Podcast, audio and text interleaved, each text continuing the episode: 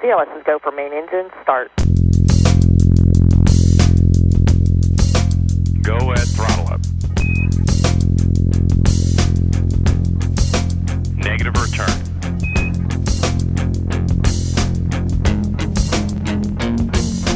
Then we see a nominal MECO. Welcome to space. We're here, Jake. Hello, everyone. I Hello. thought you weren't paying Welcome. attention. We just talked about you doing the intro, and you looked like you were not paying attention at Yeah, the moment. I had a momentary panic attack because I, I didn't know if I had my bottle opener for my beer. Like the second I said yes, and I was like, "Uh oh, am I in trouble? Am I going to not be able to open this beer?" I say, but I do. I have it. I'm good. We're ready to go. This is a long-awaited episode of Off Nominal, Jake, because Mhm. uh, our Yep. guest, the esteemed Lori Garver, has been on our list probably longer than anyone has been on our list of people we should definitely get on the show at some point. Guar- Guaranteed a day one uh, list when we, we got together and said, let's do this weird show. Who should we have on it? And then we made a short list. And I, Lori, I'm pretty sure you were on that list on, on the first day. So uh, welcome at last, off nominal. Glad to have you here. Thank you. It's great to be here. What year was that? Ooh, Ooh, this is going to get uh, embarrassing because you can now tell how slow we are at doing guest outreach. yeah, yeah. Uh, 2017, I think we started this. Yeah. Anthony, is that about right? It was probably Yeah. 2018 when we started making a list. Maybe, yeah, maybe, yeah, Yeah. something like that. Wasn't that so? bad. But Yeah, we had to get some four years cred late. first. though. That's the thing. That's the Yeah. thing. We had to get some cred first. yeah, we couldn't come out of the gate uh, with you. Well, you know, I I could say I was busy, but I I didn't get the invitation until I, I responded right away. So you did, yes, yes. Thank you for that. We really appreciate that. And this Oh, open man. honesty Oh. is exactly why we are having you here on the show today Yes. for uh, your upcoming. Well, we're like halfway through a release of your book, right? The audiobook is out, but the uh, all the other versions of the book are coming out next week. Escaping Gravity, which we'll be talking about in a second, but we need to talk about what we're drinking first. So we noticed that you have come prepared. So what do you have over there? well, thankfully I did read uh, your invitation. I just learned right away I'm not a big drinker. And I was thrilled to know that I could start at four o'clock, but you won't see me drinking too much. I have a glass of white wine, a light, a light Sauvignon Blanc. I, Mm. um, it's cheap. I do not. I'm not a wine snob. However, my glass is what you come for. Someone made this for me, and it says Queen on it, and it has all these crowns, and it is gorgeous. And it was um, showed up on my desk at NASA one day. So Wow. That was not in the book. so, so of would you say no?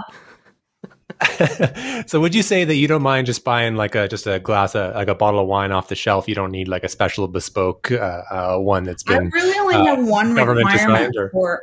I, I only have one requirement for my white wine, and that is to have a screw top, because I only drink a little at a time.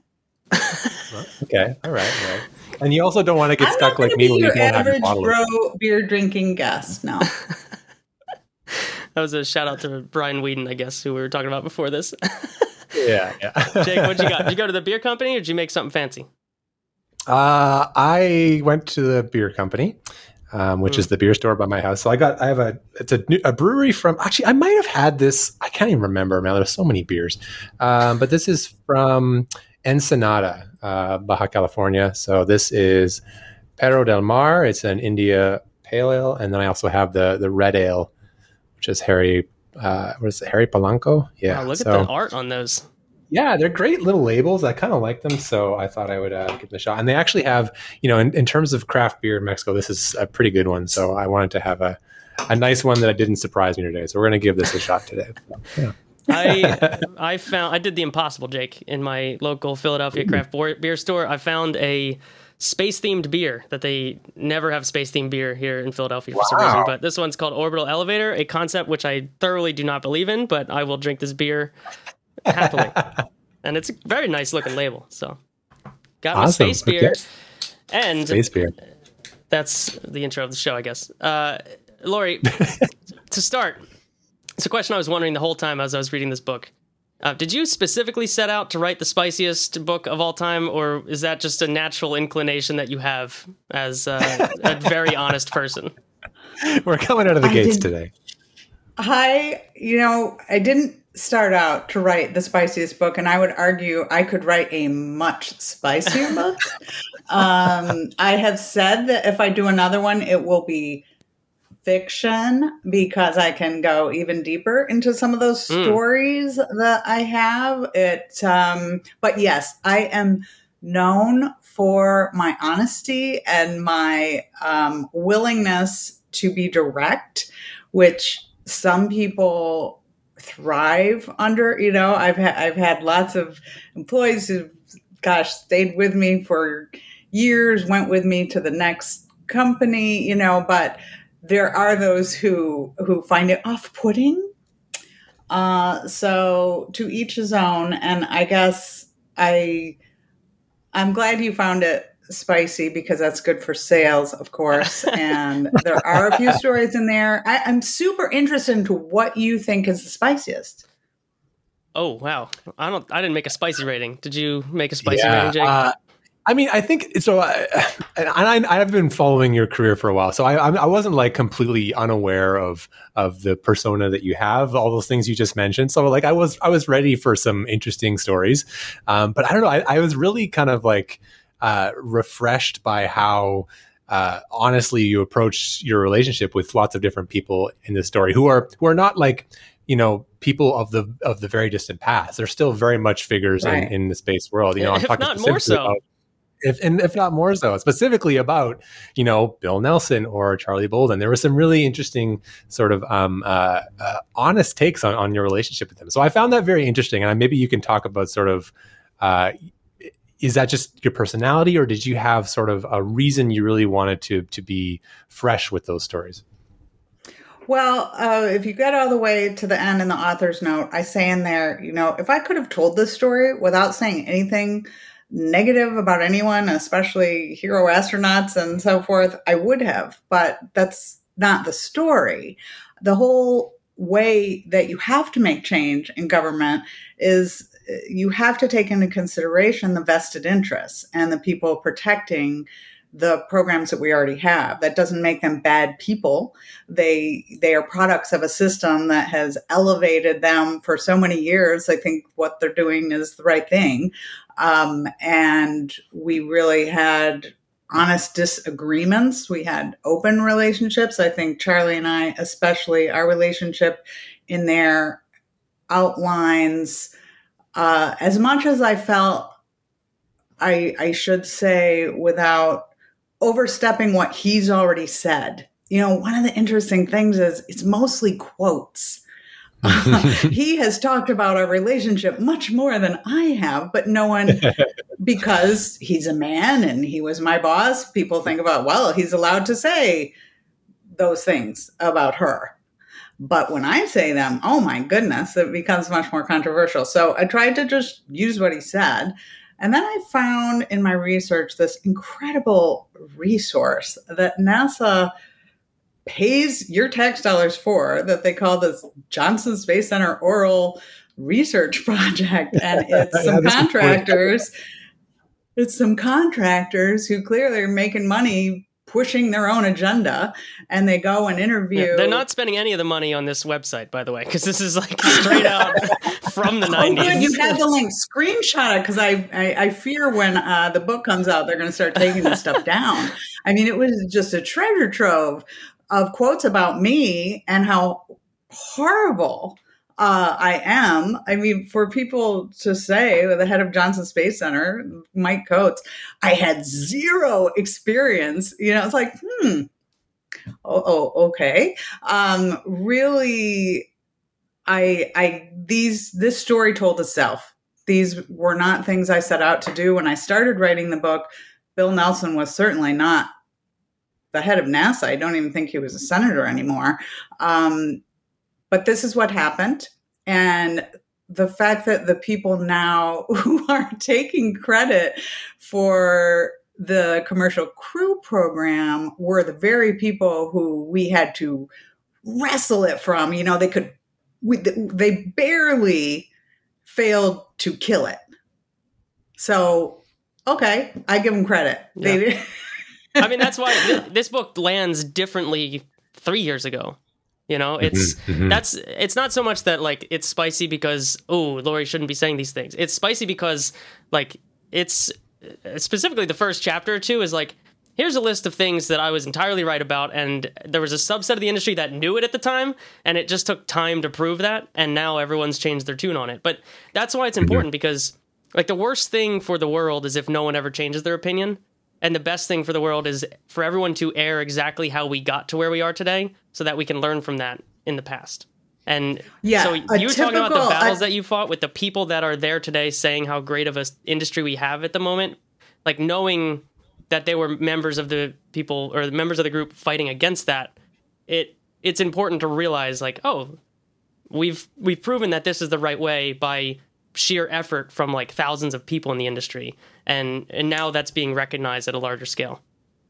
Yes but i hope the the message that comes across is less that oh gosh i was right there wrong. It's that if if you know something and you're trying to make change and the status quo disagrees with you it's okay. You know don't just stop um, people will come around, and NASA has come around brilliantly. I, I talk about this, you, you, know, the incredible embrace of SpaceX that NASA has today, as represented by my logo story, you know, in the book, how we wouldn't put any logos on before, and then NASA's got now we can't put enough on there. Yeah, yeah. So, um, it it is really that changing government. Yeah, is so challenging, it takes someone really with an outside perspective and somebody who hasn't grown up in the system to come in and be sort of um, that antagonist, which which I was, and I was painted to be, and so I thought this story had a broader implication. I I knew after I left NASA that it needed to be written primarily because a bunch of journalists said, Can we have your notes? We want to write this story. and I was like, Maybe I'll write it myself. Huh. I'm curious, like, do you, do you think that there is a way that this could have played out, you know, in in the, the way that it had? You know, could we have had this transformation at NASA without someone um, like you who like, like the two the two key things that stood out to me about you that made this possible was a like you just said being able to you know stand up to a status quo and, and dig your heels in and, and stick to your guns but also that sort of um, willingness to i don't want to say burn bridges but like you you know like you're you put the the the the goals before yourself. You you that's what I kind of took from this as you said this is more important than me and if it comes at any kind of cost to my personal reputation or my job or whatever, that's okay because it's that important, right? Do you think there's a way that this could have happened without someone like you that that did that kind of thing or is the sort of disruptor the only way out of that? I, I used to think that this would be something so obvious that it wouldn't have required a disruptor, but my short, immediate answer would be it required a disruptor. Um, Dan Goldin tried to do this in the 1990s. And when I was at NASA, I think, yeah, there was pushback to having the follow on the shuttle be developed by the private sector.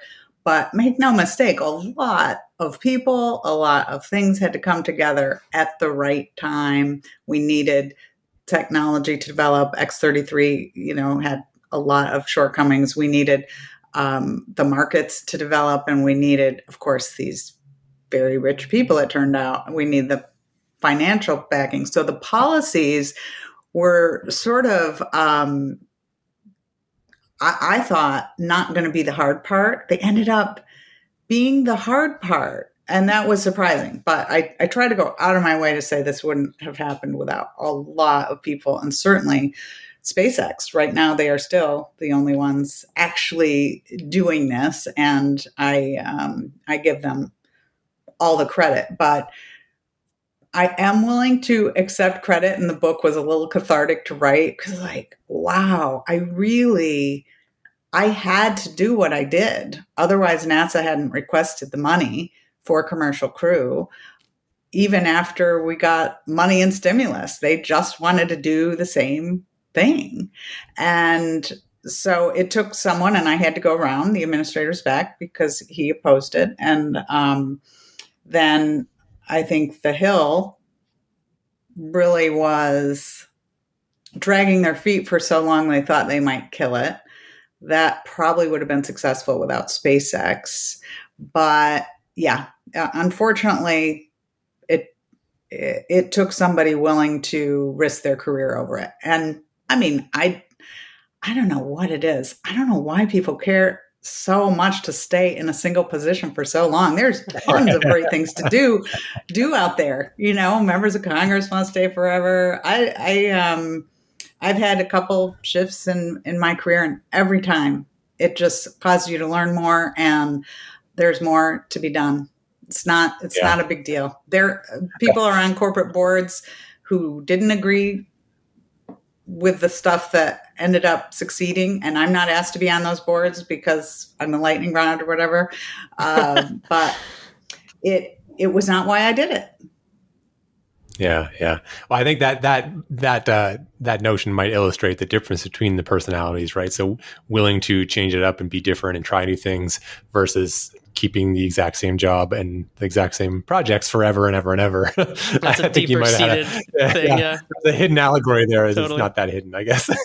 you, Lori, there's a debate that Jake and I have had. I don't know that we disagree about it, but we've often had this debate um, amongst ourselves or other guests we have on of do NASA administrators matter? And this is a thing that we've talked about through ne- several different administrations now, right? And con- contextually, right, the congressional wrangling that has happened in the last 20 years, I think makes this a big debate. And a lot of the the portion of your book where you're talking about your time as deputy administrator is about how, you know, in many different instances, Charlie Bolden was not willing to or didn't necessarily know the inherent value of the programs that the administration at the time was tasked with and that you were pushing for. Is it it's unclear to me exactly how it would have been different if you had an administrator there that did understand that value, would go to bat for it. How did that? How would that have affected the tactical side of going to Congress and and fighting the same fight that that you had to do?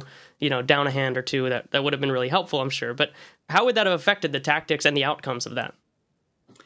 Well, so in my view, the NASA administrator not only matters, it is in some cases the only thing that matters.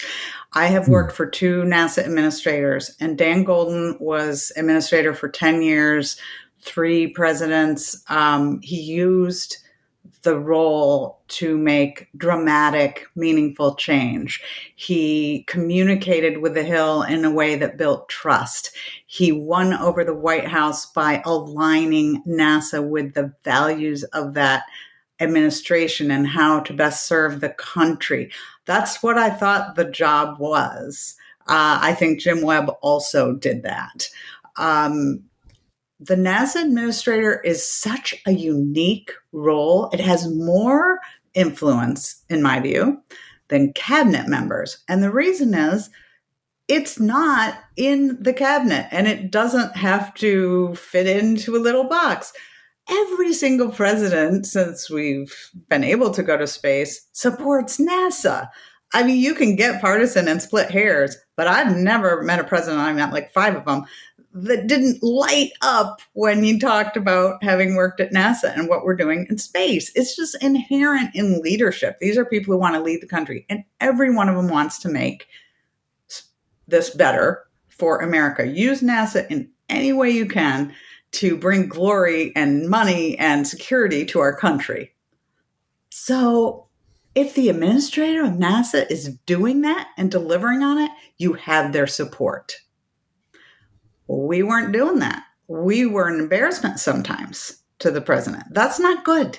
That's not good. Hmm. Um, we, of course, in a community, always want more money. And so the administrator needs to show both internal communities as well as political constituencies the value of what we do. I tell a little story in the, the book that I'm not um, I'm not sure why this resonates with me other than I'm, I'm a parent.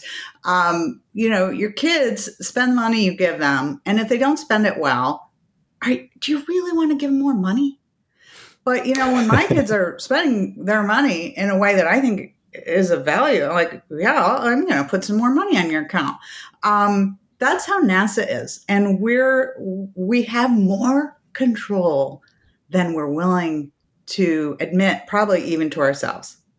I, I don't think this is a debate. The NASA administrator, and in particular during our time, oh my gosh, you you would have won over Congress before our budget even came out.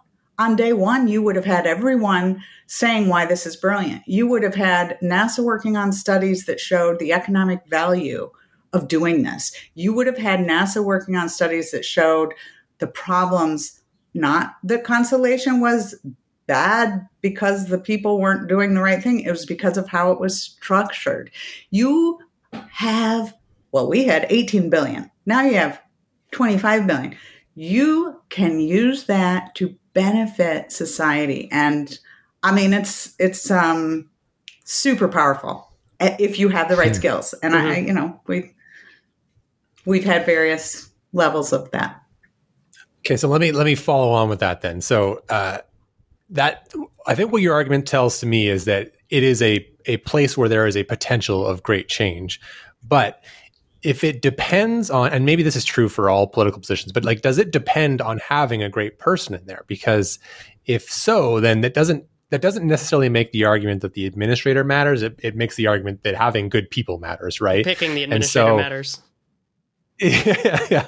So, so uh, let me frame the question a different way then. So, you know, you told some great stories in this book about how there was an alignment between you and the president on policies. You know, so Obama and you had the same idea, but but the administrator Charlie Bolden was was not either didn't understand or didn't want to do it that way or whatever, and there was this misalignment.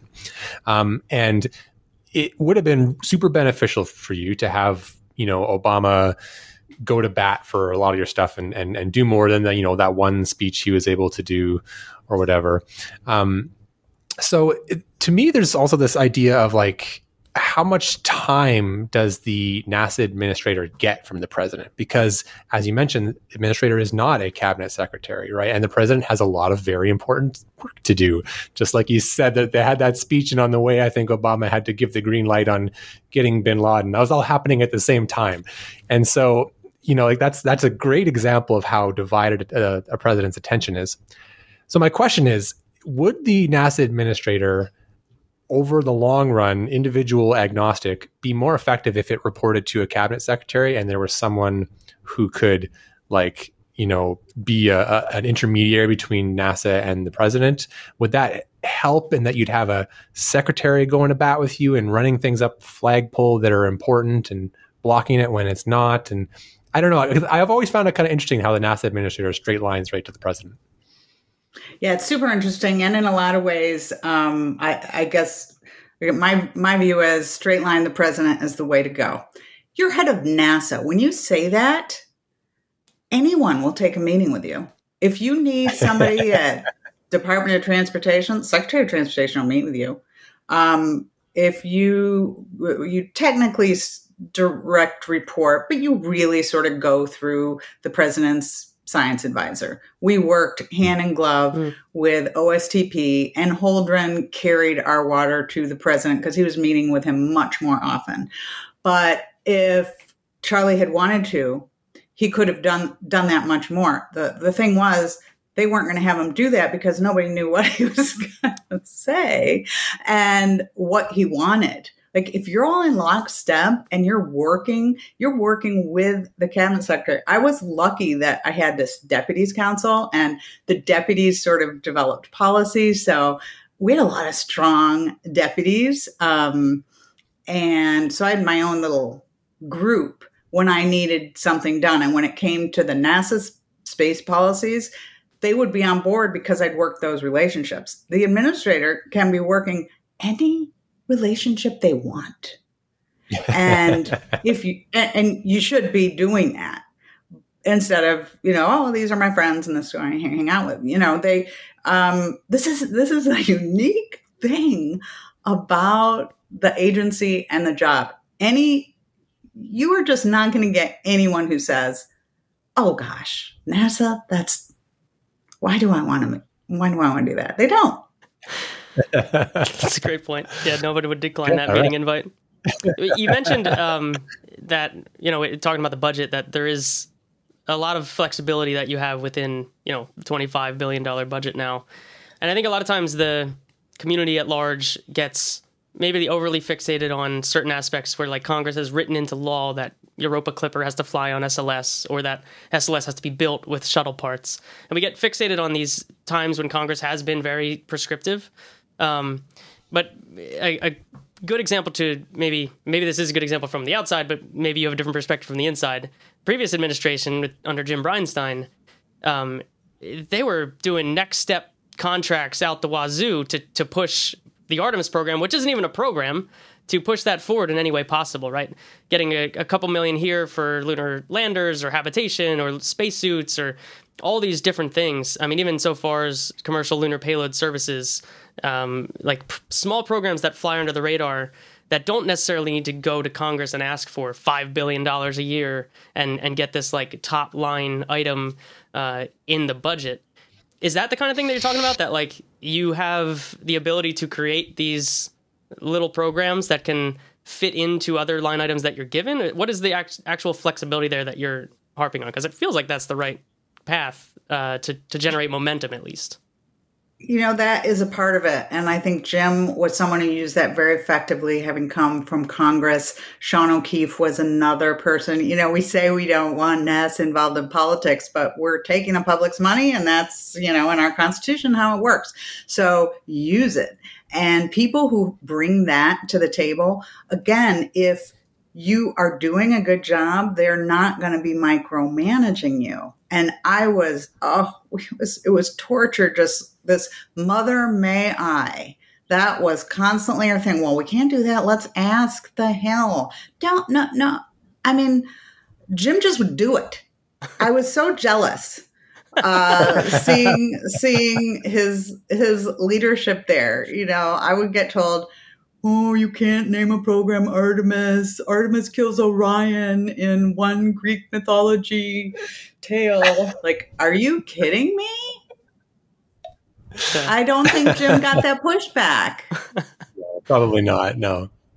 You probably um, didn't give the opportunity for it. right. He kept talking right. and started and crying shouldn't. about, you know, what what the potential is. He would he he cried enough during those impassioned speeches that people were distracted, I think.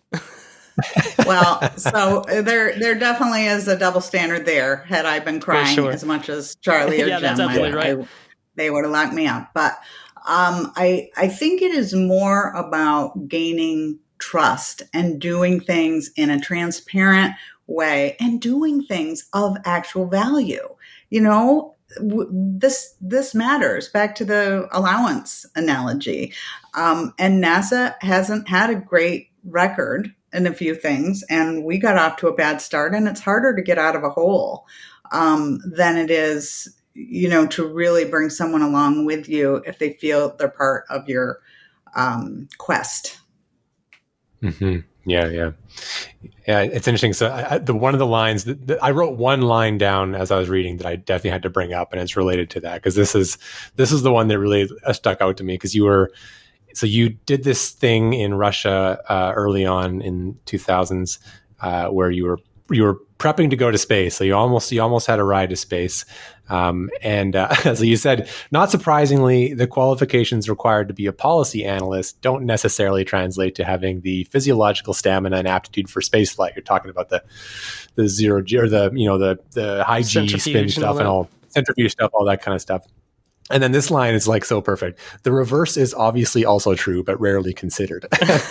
so I I laughed so hard when I read it. I had to put the book down and like walk around for a little bit and kind of think about that one because it was interesting. So yeah, I, we we've had this discussion a lot. You know, it, do we want a politician in NASA? And I think I agree with you. Like it's crazy to not want that, as if the NASA administrator isn't a politician role. Like it's Senate confirmed. It is absolutely a politician's job, right?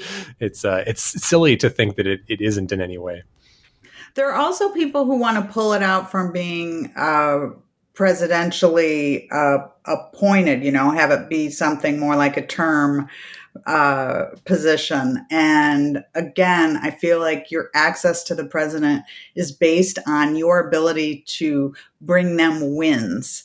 And NASA has the ability, if you're doing things right, to bring them wins that, by the way, are wins for the country. The congressional uh, problems are part of the system. They need to bring back pork to their districts. Fair enough. They're going to fight for that. That's their job. And the companies, by the way, are going to fight for their shareholders. But presidents can lift up their gaze, and NASA is one of those tools for the entire nation and planet. So you really do want and need presidential leadership. And in my view, what we should be doing is communicating more about what the individual members of Congress or companies are doing that are hurting the program. That's the only way to get them to stop. You know, they're they don't have any pain from it because we're all just feeding it within the community. But as we're doing more important things, like we did in Apollo when we were tied to the most important thing the nation thought we needed to do, you know, beat back the um, communism. Then you had people willing to vote for NASA increases beyond just their congressional states where the work was done. And I think a lack of that overall meaningful vision is, has been the problem. You, you hmm. mentioned in the book one particularly uh, intense, maybe is the wrong word for it. I don't know. Meeting with Bill Nelson, uh, in which he yelled to get your boy Elon in line. Um, and this was, you know, during the very early days of trying to convince everybody that this is the right path. In in that case, right? I think if you're somebody who, like us, saw the vision that you had for for the way the space industry could go, it's a pretty easy story to tell Bill Nelson about how this will be beneficial for Florida in the long run, right? If you were to take a snapshot of right now, throw VR goggles on him, and show him 2022 Florida space industry, probably would be thrilled with the way that the space coast has been revitalized. Um, and that's evident, right? When you when you think about well, yeah, all, all, this expertise that is in the shuttle program is not just going to disappear and everyone's going to go get a job doing something else entirely. There's going to be this entrepreneurial spirit that's going to pick up the pieces of this industry and reconfigure them in a way that is you know fits their vision in the long run. And you know i would love to hear about how how you were going at fighting those battles of trying to get people with those parochial interests to understand the way of the future and if there was any anyone else there that that had the inverse that that saw the future of like what this could do for their district that was wrapped up in the space industry now and, and was moving in a direction or maybe wasn't in the space industry like silicon valley as much uh, that is now very heavily in the space industry. Were there any you know good examples that you had there? Sure. Yeah i really thought this story would tell itself. I thought it would be more clear than than um, was obvious early. And I do think that was a messaging issue on NASA's part. And part of that, a major part was that our agency lead didn't didn't have it. He had a very, very strong, close relationship with Senator Nelson. And I don't really know how much they communicated on that, but it was not something I could get in the middle of. I can tell you that. Um, and I really thought that we would have Senator Nelson. First of all, the president had already done his bidding for the NASA administrator, and and the so okay. I kept saying they can't you like just tell him you've already done what you want, you know. Um, but this to, to the question on how, whether or not there were other people who saw it, I remember Senator Sherrod Brown from Ohio right away just loved it. And he was so excited. He goes, all NASA ever cared about before was those Southern centers. And we here in Ohio, we're doing all this tech stuff. We're doing, and they were so excited. Ames was so excited. The whole California delegation was enthused. Um, but you know what? The Senate is a very collegial place. And Senator Nelson and Senator Mikulski, especially, they worked it hard. They worked it hard. And people don't want to go up against individuals who wake up every single day thinking about one issue. And almost no one other than those two in Congress do that. So Senator Mikulski, they got her right away, even though during the transition I had talked to her and her staff about hey, Constellation is having all these problems. Maybe you guys should lead a study. I, in talking on the House side, even Congressman Giffords and Congressman Mollohan, who was head of appropriations at the time, my my ah, I'm so bummed that what I didn't get them to do, I'd asked and they just waited, was maybe they should start a review of human spaceflight, you know, during transition because it was so clear the shuttle was retiring, we don't have a replacement, Constellation's off track. And if they'd done it themselves, they would have had to get on board. So this is the kind of thing that I feel like a NASA administrator could have easily gotten that to happen. Um, I I mean, I did work for Charlie. I always, oh, people say you work for the president. Well, sure, the president appointed me, and I know Charlie at, at least one or two times asked if that could change, uh, if he could have a different deputy, and he was told no. So um, he he couldn't hire and fire me, but every single day I worked for him, and I didn't. I, I couldn't just do something that he was against, and I couldn't start something that he didn't want and he didn't want change mm-hmm.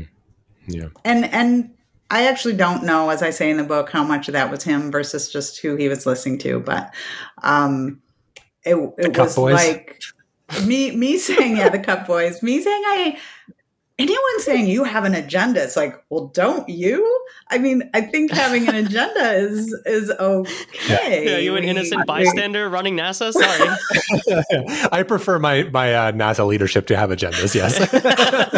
Generally is a good thing. Mike mike bloomberg the mayor i i'm big name dropper and of course i have the ability to do that in the book but mike bloomberg i took the four uh, the last astronaut crew up to New York for Colbert and some stuff, and we had dinner with uh, Mike Bloomberg. This story actually got cut from the book for some unknown reason, and um, he told me he said, you know, people like to know where you stand as a leader. They'd rather disagree with your stand than not know where you stand, and hmm. I I believe that. And this is like leadership of companies, organizations.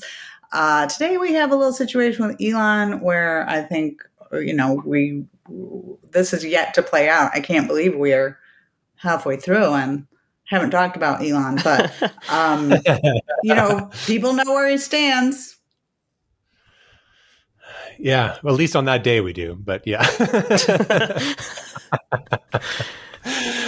Yeah, yeah. Well, that's uh, yeah. I don't know. We, we, might need a whole other podcast for Elon if we really wanted to get into yeah, that. this but, is. I, I, like all the other topics I have on this list.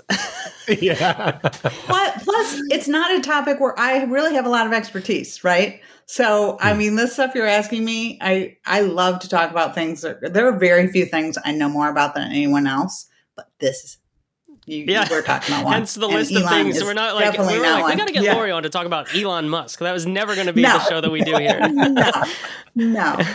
I, there, there is. If we were going to talk about one human uh, that that you talked about in the book a couple times, I don't really have a lot on this topic other than I wrote down this person's name because I recently have fallen in love with Phil McAlister. I had him on my other podcast recently, and I had a total crush on him.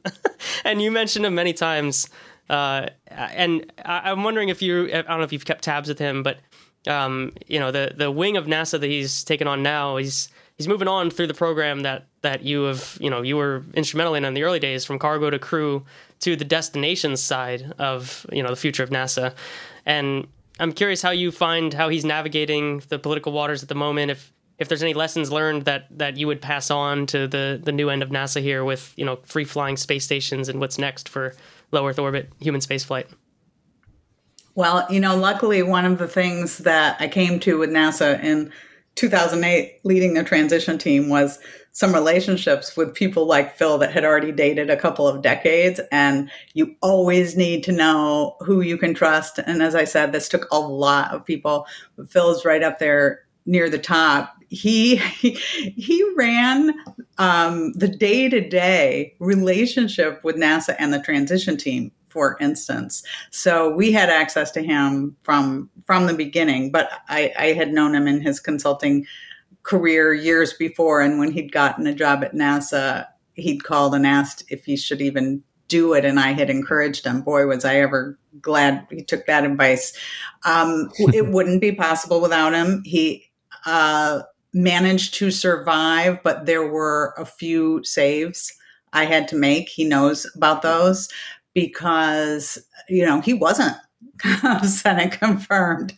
Um, and there were people who didn't like the program and uh, he could have been swept out with that. Yeah. And was he, he knows, was he doing Lori's bidding? Was that how it was played internally? Well, I I I know people felt that Did way. he have an agenda? But the truth is, do you have any what? An agenda? Yes. and he was so right with his agenda. Yeah, I'm here for Um, Phil's agenda. Like, count me in on that. I'll I'll just say this about that. Here's a guy who Bill Gerstenmaier would have fired if he could have um, for being supportive of SpaceX, and Phil is still doing the work at NASA for a civil servant salary. So it's a little bit ironic. yeah, yeah, yeah, Yeah. and yeah. That's uh, that's that's maybe the uh, one of the most interesting um, uh, conclusions to the story when you think about that, because even the stories you tell about about Bill Gerstenmaier about how you know that d- didn't want to do it at all, wanted to sign the one contractor and just make it Boeing, and and how disappointed he was when the decision was made. Like that's it's still wild to me to think about that and how he is now working there to uh, to do that. That's the, you know the very thing he wasn't into, right? That's that's wild. but you know, like you said, change change is good, and the fact I could see SpaceX winning him over by their sheer competence. And Hmm. you've got to give Bill credit, Mike Suffredini credit. This would not have happened without them. And in a weird way, if you game this out, it might have been better that they were skeptics at first because when they came on board, that It brought more people with them. yeah, them. totally. And I feel like had I had them, just just Bill, from the beginning, he he would have brought on Charlie. Charlie trusted them like um, and they would have gone to Nelson. And it was really the staff on the Hill that was hearing from ATK and Lockheed and Boeing, we can do all this so much better. And SpaceX has never flown anything, you know.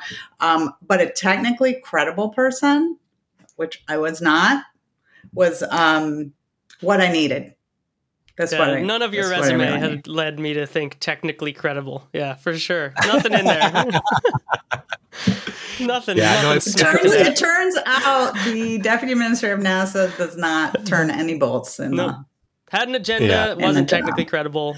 Uh, Got to get her out. I, I, really, um, yeah, I, I love thinking about that idea of sort of like you know, the skeptics slowly converting, and I, I hope it's happening more. I was thinking the other day because the um, there was a tweet, I don't know, it was like from the NASA Artemis account or something, and it was like a bunch of the the human landing system project managers went down to Starbase and they were looking around. There was pictures of them, and they were just, Hmm. you know, they're looking like this at all the different things, and I'm just, and I was just thinking, I'm like, are we just like literally watching someone change religion right now? Because it, it- even if you if you're like the the biggest SpaceX skeptic, and like, there's still tons of that in NASA right now. Like they're putting out like. You know, I, I always laugh when they put out a a a render. Yeah, this is the tweet.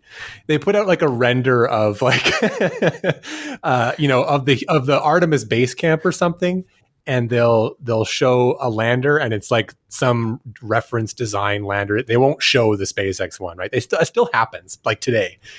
And I really wonder if we're just like seeing one by one people like that are just like just changing religions Mhm. and they they go, they go back to Marshall after that and they get into their office and they're thinking about it and it's like that's that's like the Yeah. those are the little sparks of change you That's have to wait you It actually. I. I forget what the exact quote is, but there's there's a quote about like, is your movement trying to find converts or trying to find heretics? And and like you know, saying, are you trying to build in a direction or you're you trying to tear down a direction? And Mhm. I feel like that's what the progress of the last ten years has been. Is you know, it's hard to deny visible momentum, and that's all we've seen. Especially the last five years has been accelerating even more so. But you know, DM two, and then all of the crew flights from there, and all of a sudden we're flying as frequently as shuttle did. Uh, it's it's you can't fight against that forever. But you know, I don't think. I mean, Starship's going to have to fly for people to really see that. That's what happened with Falcon 1, Falcon 9, and Dragon. And really quite close until when they flew, lots of people told me SpaceX will never fly anything. It will never get off the ground. You know, like literally, they, these are astronauts and they're saying this. So until Starship is flying, people are going to say that. And I, it, it's even too hard to describe. I tried to in the book, you know, people complain these things are crashing. Like they're only crashing because they're trying to bring them back. Nothing we ever have launched that way has come back that way. Like, so yours crash just That's a little higher. yeah. every, every, Atlas five has crashed into the ocean. Yeah. 100% failure rate. oh man. Yeah. But no, people a, don't call them on it. People do not call them on it. Again, we like to be in this cozy community and that is one of the things about space, the space club as I refer to them a little in the book that we we need to break out of. Um, it's okay to have a difference of opinion. Diversity is one of the things that makes us strong in nature and in teams. And I think NASA's heritage is to debate technical topics. And you, you know, I got this master's in space policy and you see the debates over lunar orbit versus earth orbit rendezvous and things. It's mm-hmm. very yeah, that's, you can imagine the Reddit we threads that existed back then, right?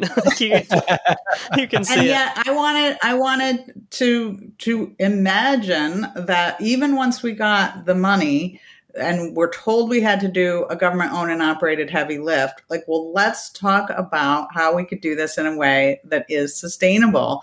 And there were all kinds of studies that just dismissed using another technology, using orbital refueling.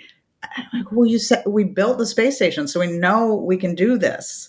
You know, build things on orbit. That was so obvious to to me, but um, and, and to the laws nobody wanted to debate it, like to actual yeah. history and the laws of physics. Yeah, that's a thing that happened. Huh.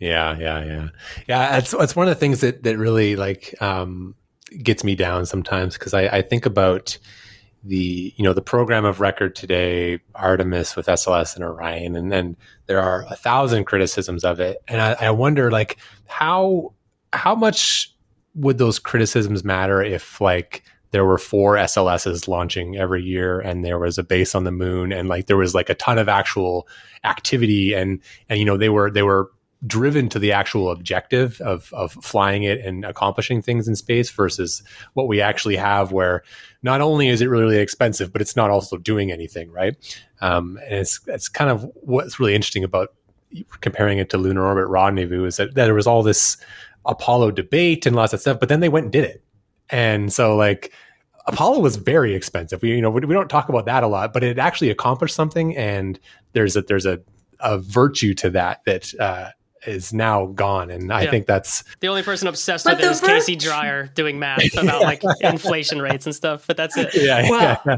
the the the difference is the cart before the horse. You know, the purpose mm-hmm. drove the mission. We needed to beat the Russians, and therefore those decisions were settled based on what we were trying to accomplish. So, in my view, the what, the how should follow the why. And we've been missing the why. Um, mm-hmm. in in my view, the why hasn't changed that much, and that the NASA Space Act of 1958, you know, we are going to be leaders. We are going to help the country economically, and we are going to advance society. So if you're doing those, let's think about programs that will actually accomplish those things. But I love that question because if there were four SLS a year that even could fly, I think could get less criticism. Of course, it's it's a, a combination of financial, um, what the budget would take, but since COVID and since the trillions that we keep adding to the budget, it really makes that, I think, a little bit less of an argument because people are understanding more the kinds of things you invest in and how those are stimulants. And NASA can be a stimulant. And if you are putting money on things that will return US markets that we lost, which is what we were doing, did. You know, we hadn't launched anything, much less people commercially. Uh, we lost it all to the Chinese, Russians, and French. Um, that that's a net gain. The criticism of SLS, first of all, a lot of people don't even know anything about it.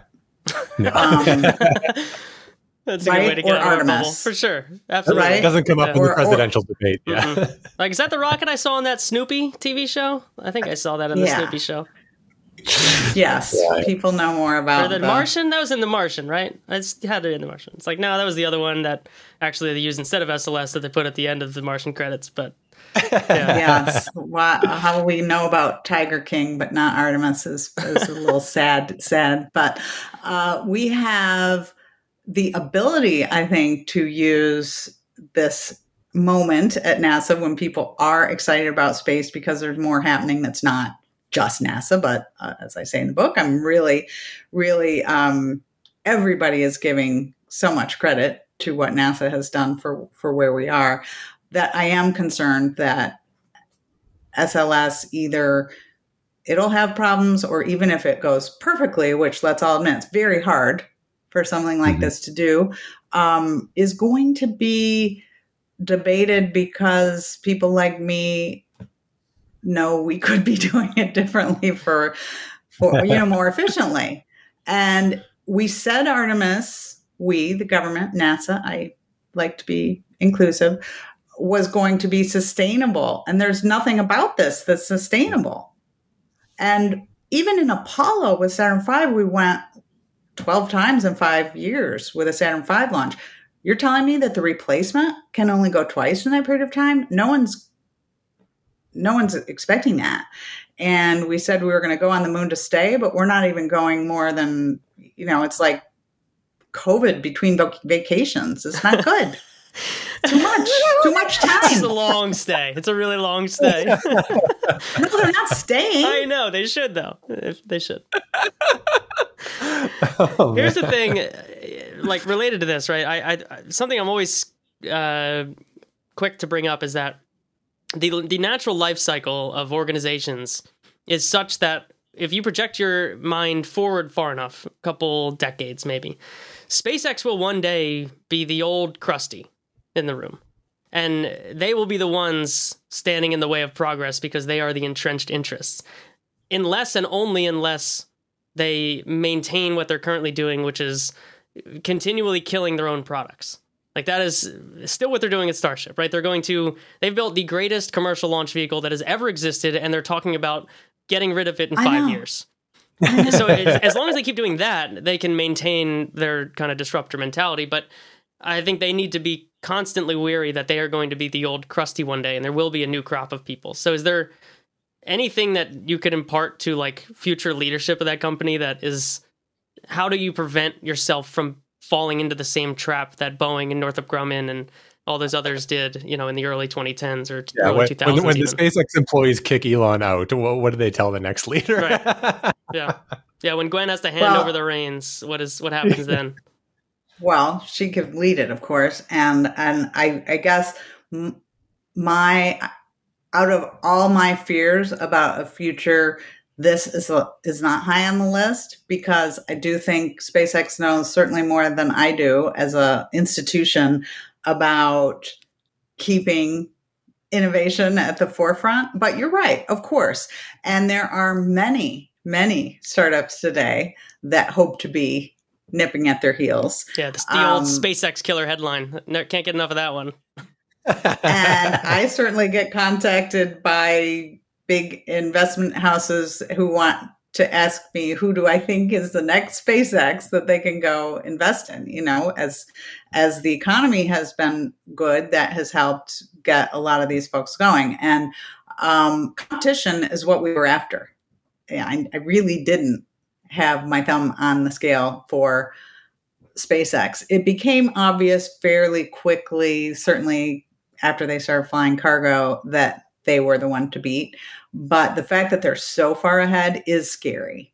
And I think they will have to, um, you know, work to stay sharp. But I this is not a this is not a big fear because I mean, let's face it, Starship. I didn't know how else to say it in the book, but it it the game will change again, and the fact that they are replacing themselves. I mean, what are the payloads going to be? There's going to be stuff done that we don't we haven't thought of yet. So we need a lot of people. We need a lot more people thinking of stuff. And then you have the downside of that. And how are we going to make sure that all of that does not um, undermine its value by junking up space and Earth? Mm-hmm. Lots of, mm-hmm. lots of issues but this uh, you know i'm i'm fascinated that we have gotten where we are so quickly. It seemed to go slow for decades. I mean, the 1980s, and you've talked to some of these people yourself, the space pirates, as I call them in the book, they foresaw this. We all thought it would happen a, a while ago. So it's great to see it. Yeah. So we've got a few minutes left here. I wondered if you could maybe just kind of close out with uh, maybe your evaluation on the current administration or any advice you would give to, you know, to Bill Nelson or to Pam Melroy. You know, like what are we are we carrying on well right now, or is there more changes that we should be making? What do you uh, what do you put your assessment at today? I, you know, a first reaction is that will be like I should say what I don't think because it'd be George Costanza rules. Um, they want to do the opposite of what I suggest. But on a more upbeat note, um, I guess I would I, I, would really say we do need an agenda. We de- do need to articulate the real purpose for what we're doing, and we need to know that the president cares about that and that it is tied to our overall goals. I think we we know that one space council meeting we had mainly the talk of STEM and climate. Well, that's because that is what this administration cares about and NASA is helpful to them in that regard. How that can happen and we are supposedly going back to the moon without the National Space Council even talking about that program is is challenging to see where where does it really fit.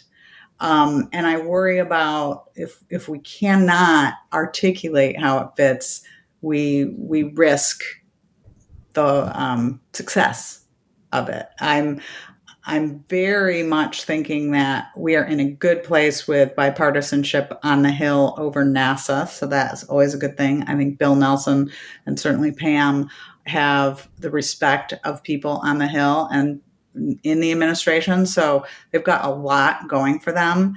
It's really a question of is this just really a race with China or or can we talk about the fact that we've already won that race? This is for true leadership in a way that leaves us all better off. Yeah, okay. Bill Nelson's favorite quote: "Watch the Chinese." He loves going into Congress and saying that. So you know, you did get him. You did get him to go to Congress and say the word competition. So, you know, you're building converts. Oh my gosh, he, absolutely! I mean, his whole nomination hearing, he created it. That's gotta be a, a win yeah, I don't even I don't even believe that. I mean, there's there's, there's plenty of things that NASA does, whoa, whoa, whoa, but the You're most appropriate far, too far, vehicle. too is, far. I mean, cost far. plus. Uh, too far. You know, if you think about really cutting edge technical things, companies can't scope that risk. And I, am not sure most people will get this in the book, but I'm sure you did that this whole thing with the lunar lander, we really couldn't have done it cost plus without SpaceX because they're putting in their own money. They've already begun Starship yeah. with their own money. And otherwise, I mean, companies have to charge so much on a fixed cost because then they're taking on the risk. And by the way, look at the fixed price contract for Gateway, Maxar. We've already busted that. You know, it's not a panacea either. Yeah, yeah. yeah what the government yeah. really needs to do is incentivize the behaviors that they want. and structure their procurement around that. And that all starts with what you're trying to achieve. All comes Stuck back to objectives. Yeah. We're over time, but Lori, we should also mention everything else that you're doing outside of this, like Brooke Owens Fellowship. I would love to hear a couple minutes if you if you've got another minute or two to just talk about that. And you've got like many different, you know, Brooke follow-on projects that you've started up over the last couple years. So, uh, would love to hear about that. Of course. Well, the joy of of my life, if you have, uh, you were lucky enough to have a career that I have had, is that you can be a role model and inspire people. And the only way we get anything done in this world is by the next generations doing it because we're here a limited amount of time. So very, very rewarding to be working with early career and collegiate people. My dear friend Brooke was diagnosed with cancer on her 30th birthday, and she lived for six brave years. But when she lost her battle that night, I just thought, how can I make sure her light still still shines? She was motivating to me as and and she was my mentee. Um, her life inspired so many, and Cassie and Will, who co-founded that group with me, we've now got more than 200 brookies, as they call themselves, and expanded that to the Patti Grace Smith Fellowship. Unfortunately, Patti also lost her life that year. And so, Black collegiate students have now their fellowship, where we also have gotten a great response from the community. So, the, the good news is there's people really interested in the next generation's views and bringing in more uh, diverse viewpoints and workforce i i i feel like those people i know it's it's a great thing to make individual accomplishments but nothing is really achieved without a Mhm. group of people. And i just love the, watching those brookies and what they're all doing. They are at all these companies doing great things Yeah, you tell a great story in the book about um, you know one one brookie who was in the the pad closeout crew for DM2, which has got to be a very fulfilling thing to see you know get end to end like that. But I mean, even I've I've uh, uh, I've crossed paths with a few of these brookies, and like everyone I've met, like they are a force. They are they have they've got uh, a chip on their shoulder. They're ready to make a difference and, and be a part of the space industry and really get things done. And so, um, to you and all the, all the mentors out there that, who have been participating in that, like good work. Uh, it's it's awesome. Can, yeah it's- Can you it's give like a great. timeline for people that that might be listening, interested in this kind of thing? Like, what is the general seasonality of these? Yes, we um, have the 2022 class in place. They are in their internships this summer. This is a summer internship program, but we will have the new applications online soon. Uh, certainly by July, and applications. We keep making the due date earlier and earlier because we are becoming more and more competitive, and those people really line up their summer internships early. So I sh- shouldn't tell you the deadline. It used to be November 1st, but I'm sure it's maybe a little before that to get in your application. And we make our selections right around the holidays. My my kids already know like all I really want to do with Thanksgiving and Christmas now is call and give people good luck, good, you know, news that they got in. I, I really appreciate screams and tears, especially. um, and and then we match them with companies in January, match them with their mentors, and in February we make the announcement. It's a Awesome. year long awesome. process. Yeah, for real. uh, and I guess we should also talk about this book again because your book is coming out June 21st in all formats. Uh, I you mentioned at the top of the show East City Bookshop. If you want signed copies, that's where to go. We've got links in the show notes. Uh, Jake and I got advanced copies to read, and then I also finished it in an audiobook form, which you read yourself. We didn't even talk about that. Crap, there was like the best Yeah. story of all time. we'll have to have you back to talk about that. totally forgot about the the the voice, uh, the the boy, book voice story. But um, is there anywhere in particular you'd like to send people if they're interested in escaping gravity? Uh, my website, which is lorigarver.com. I've got links to all the amazing blurbs from from people who uh, got advance copies and read the book and said nice things. And I have some excerpts out there, but in just a couple days, you can get your own copy. So I'm I'm very excited to share share the story, but of course also um, nervous nervous about its its reception in the in the space world. No, it's going to be awesome. I do want to Well, say, I, I don't know if this still works the same way, but I've had a couple friends release books over the years, and it doesn't come out till the 21st, but you can pre order the book, and all of the pre order sales get counted on launch day. So it makes a huge difference in Lori's book going way up the charts on on all of the bestseller lists. So like pre-order whenever you're listening to this. Number one, if this is a must-read. If you're listening to the show next week and you haven't bought this book, I'm personally angry at you because this is like the most this is the most Jake and Anthony content that there has ever been. So it is required Yeah. reading. Summer reading for the off-nominal listenership is Escaping Gravity. 100% Yeah. required reading. Don't watch the show again until you're finished it. Is my advice. Putting your foot It's down. my yeah, I threat. love it. Yes. Oh, yes, awesome. I, I know my audience. Is I was like, these are my people. I'm doing it. it's good. It's good. Lori, this has been amazing. Thank you so much for coming on. And like I said, we'll have to have you back for uh, the story of how you almost did a Barack Obama impression in your audiobook recording. Indeed. My Folks? my my That punch. started with folks, right? Folks. Yeah. oh yeah. But it was it was my my son who said, "Don't do it, mom. You might get canceled." True See, this is why we need young people. This is why we need young people. Exa- oh, I they have taught me so much. Yeah, yeah. Uh, Anthony, speaking of next week, we got a, a fun show as well. We're going to be able Oh. to almost, almost like do a follow on to this. So we're having Eric Berger on No, next that's that's week. the week after. That's the week after. Yeah, but you should also plug I've that. Let's plug that mixed one up. first. June 30th. Okay. Eric Berger's coming on the show to have the debate of is Bill Yes. Nelson a good NASA administrator or not? Because he Yeah, recently yeah, did this Twitter follow-up. thread where he was like, I was wrong. He's doing a good job.